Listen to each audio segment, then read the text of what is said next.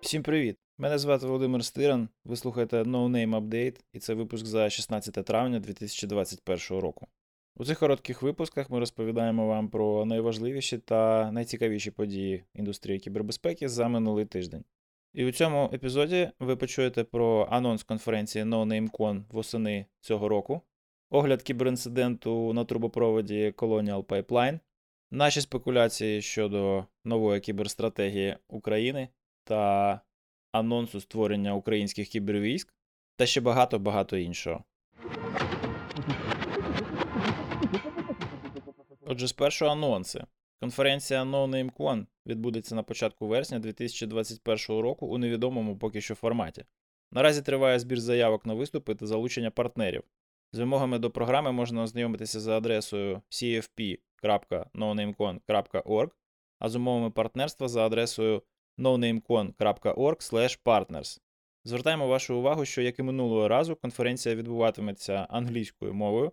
З програмою NoNameCon 2020 можна ознайомитися на YouTube каналі конференції youtube.com c nonamecon. Докладно про головне. Атака на трубопровід Colonial Pipeline. Якщо ви не провели останні пару тижнів на Райському острові без доступу до інтернету, ви, напевно, вже в курсі, що Сполучені Штати пережили цими днями свій нотпетя момент. А саме відбувся кіберінцидент, який цілком ймовірно стався випадково, походив з території Російської Федерації та став причиною серйозних незручностей для суттєвої частини населення східного узбережжя США. Що більше він спричинив серйозну політичну реакцію в Білому домі, адже кіберзлочинці замахнулися на найдорожче, на найвищу цінність американської нації, на квінтесенцію американської свободи, на кров, що пульсує в серці американської мрії, на нафту. Мова йде про виявлення рансомварі DarkSide у мережі трубопроводу Colonial Pipeline. Наразі вже відомо, що операційне обладнання уражено не було, тобто сам трубопровід працював як годиться. Здирники змогли заблокувати роботу звичайних систем, що супроводжують тривіальні бізнес-операції компанії, такі як електронна пошта, інтернет-телефонія тощо. Але вже через кілька годин керівництво компанії вирішило зупинити трубопровід, і причин ми тут бачимо дві. Або вони побоялися, що DarkSide розповзеться на критичні системи підприємства, або, що набагато більш ймовірно, внаслідок атаки постраждала білінгова система трубопроводу, і компанія відкачувала нафту клієнтам без можливості виставляти за неї рахунки. Також відомо, що рішення про виплату 4,4 мільйонів викупу було прийнято протягом годин після ураження мережі, але процедура оплати та відновлення роботи нафтопроводу вимагали трохи часу, якого вистачило для того, щоб нарід почав потроху панікувати та вімкнув синдром накопичення туалетного паперу під час пандемії, і почав скуповувати паливо на бензоколонках, розливаючи його в бідони та відра. Дуже символічно, що сервіс DarkSide походить з Росії та існує і розвивається за мовчазної згоди російського уряду та спецслужб. Росія взагалі обрала позицію країни, якщо не спонсора, то покровителя організованої кіберзлочинності. Тому, коли фішка дійшла до атрибуції інциденту в Colonial Pipeline, Джо Байден власною особою заявив, що прямих доказів втручання російського уряду в операцію немає, але Кремль все одно винен. Тому очікуємо на чергову хвилю санкцій та інших виховних заходів. На фоні усіх подій, хід, яким дав цей кіберінцидент, мені навіть трошки шкода операторів DarkSide. Вони, до речі, нещодавно оголосили, що більше так не будуть. Якщо серйозно, то ця група здирників, а за нею цілі когорти злочинних угруповань, на своїх сайтах та форумах в Даркнеті заявляють, що відтепер не будуть цілити у лікарні, соціальні установи та інші суспільно важливі об'єкти. Оператори андерграунд форумів видаляють тематичну рекламу та цілі розділи, присвячені рансомварі, намагаючись уникнути розплати американських спецслужб, які, очевидно, розпочали масштабну операцію проти кібервимагачів. Група DarkSide вже втратила частину інфраструктури та грошей, і зважаючи на політичне забарвлення ситуації, я думаю, що відсутність екстрадиції з Російської Федерації їм нічим не допоможе. В американського правосуддя довга пам'ять, а в американської розвідки довгі руки. І взагалі, перед тим як атакувати американські нафтові корпорації, варто почитати на Вікіпедії повчальну статтю про сумну долю Саддама Хусейна. Постскриптум. В нотатках до цього випуску ви знайдете посилання на чудовий розбір Darkside Ransomware, який зробили експерти компанії FireEye. Створення стратегії кібербезпеки України. В Україні створять кібервійська. Про це лаконічно повідомляє Українська Правда, наводячи цитату секретаря РНБО Данілова у свободі слова Шустера. Гіршого місця для анонсу українських кібервійськ годі й шукати, але вже як є. Схоже, що мова йде про вміст ствердженої на засіданні РНБО 14 травня стратегії кібербезпеки України. Проте термін кібервійська з уст українських чиновників може означати що завгодно. Ось, наприклад, Зеленський нещодавно з пафосом повідомив про відкриття центру кіберзахисту ЮА-30, який насправді виявився косметичною підтяжкою CERT-UA. Тому я не вірю, що під кібервійськами експерти з кібербезпеки та українські бюрократи розуміють одне й те саме. Однак пожвавлення в розбудові української системи кібербезпеки це загалом непогано. Нехай навіть і єдиним доступним чинній владі способом, тобто за допомогою піару. Це перший крок у правильному напрямку. Крок незграбний і, скоріш за все, приречений на провал. Але він тим не менш важливий, тому що, як відомо, між нулем та одиницею нескінченність. Причини такої поведінки апарату Зеленського, РНБО, ДСС та решти навколо кібербезпекових відомств я бачу лише одну: українські дипломати та аналітики відчули настрої Білого Дому або ж отримали з нього конкретні сигнали.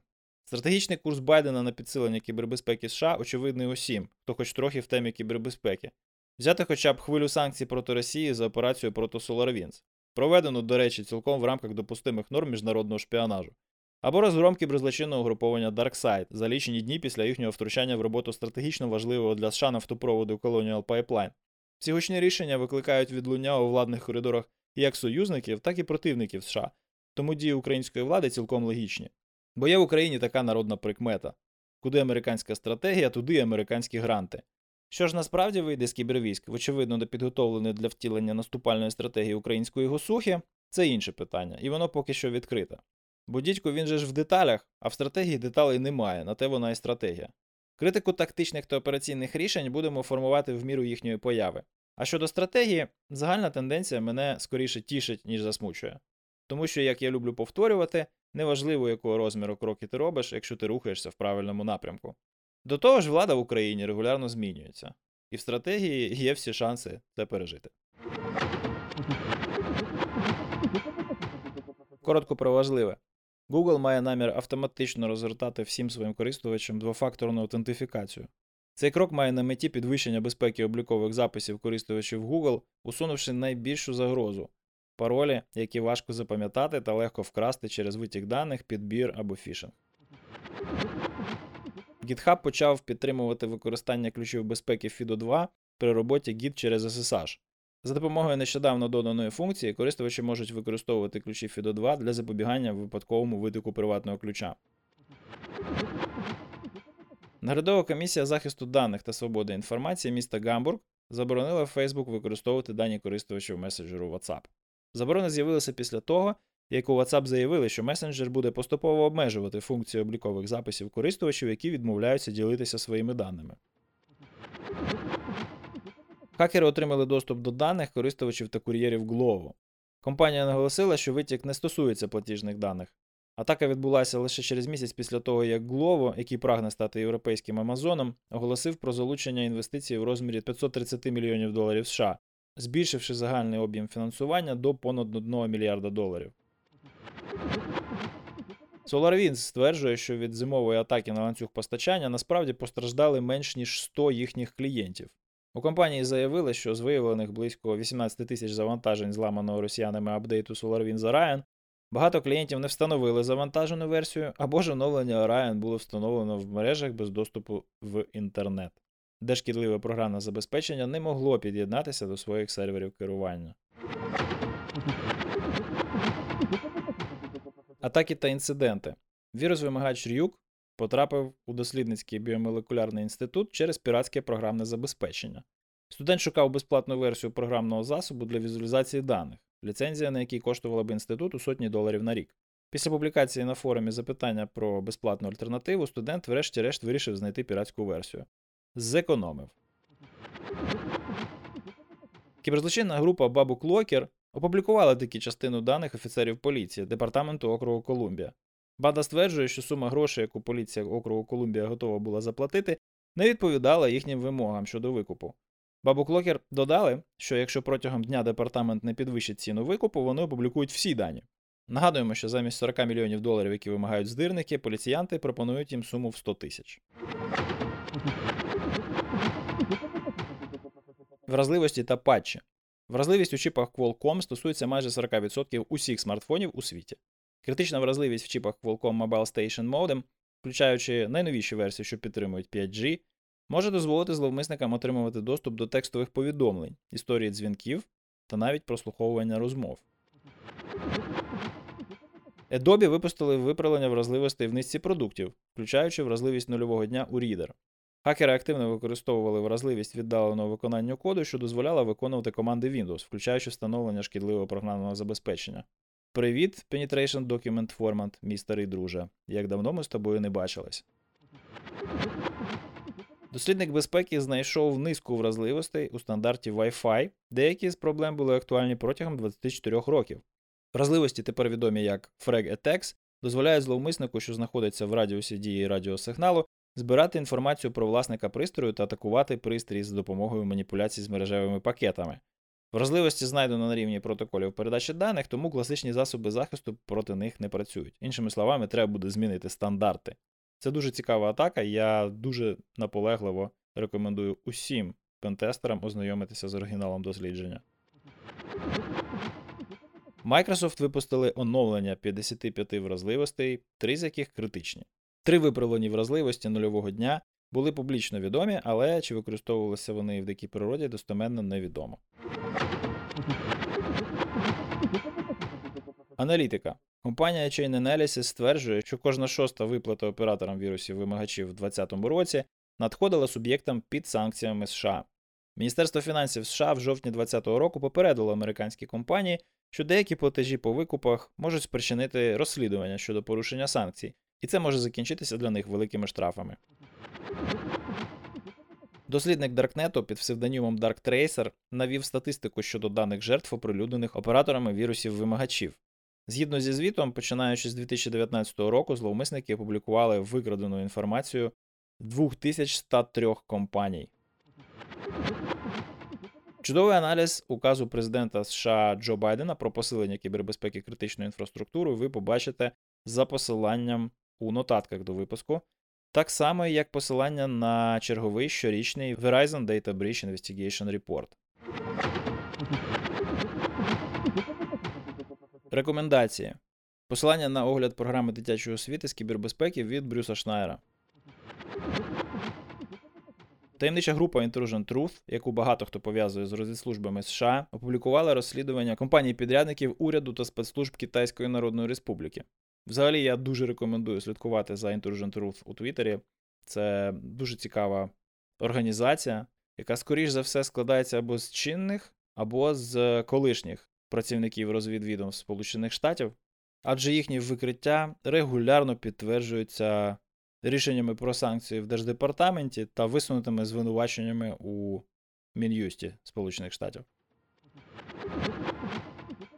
Компанія Accenture опублікувала інструмент аналізу вразливостей у CI/CD Jenkins Attack Framework.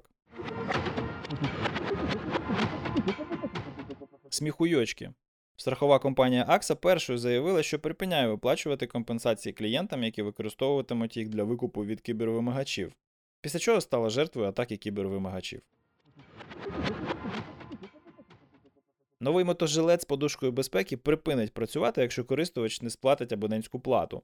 Виробник пропонує користувачу купити жилет за повну ціну або користуватися ним за підпискою з місячними або річними виплатами. Ти диви, прям як у нас на Патреоні. Дякую, що слухали No Name Update. Нагадую, що із нотатками до цього випуску, попередніми епізодами, а також іншими серіями нашого подкасту ви можете ознайомитись на нашому вебсайті nonamepodcast.org. Жодні наші випуски не містять рекламних інтеграцій з простої причини. Ми не віримо в те, що рекламуючи вендорів з кібербезпеки, ми можемо залишатися незалежними в огляді актуальних подій цієї галузі. Натомість всі наші рахунки сплачують наші патрони. Вони мають доступ до усіх матеріалів цього подкасту на кілька днів раніше, а також можуть брати участь у записі деяких з них наживо. Також патрони мають доступ до відеозаписів епізодів на YouTube та до закритого каналу у нашому Discord сервері. Стати патроном може кожен, адже наші підтримки починаються від 1 долара на місяць або 10 доларів на рік. Зробити це можна за адресою patreon.com.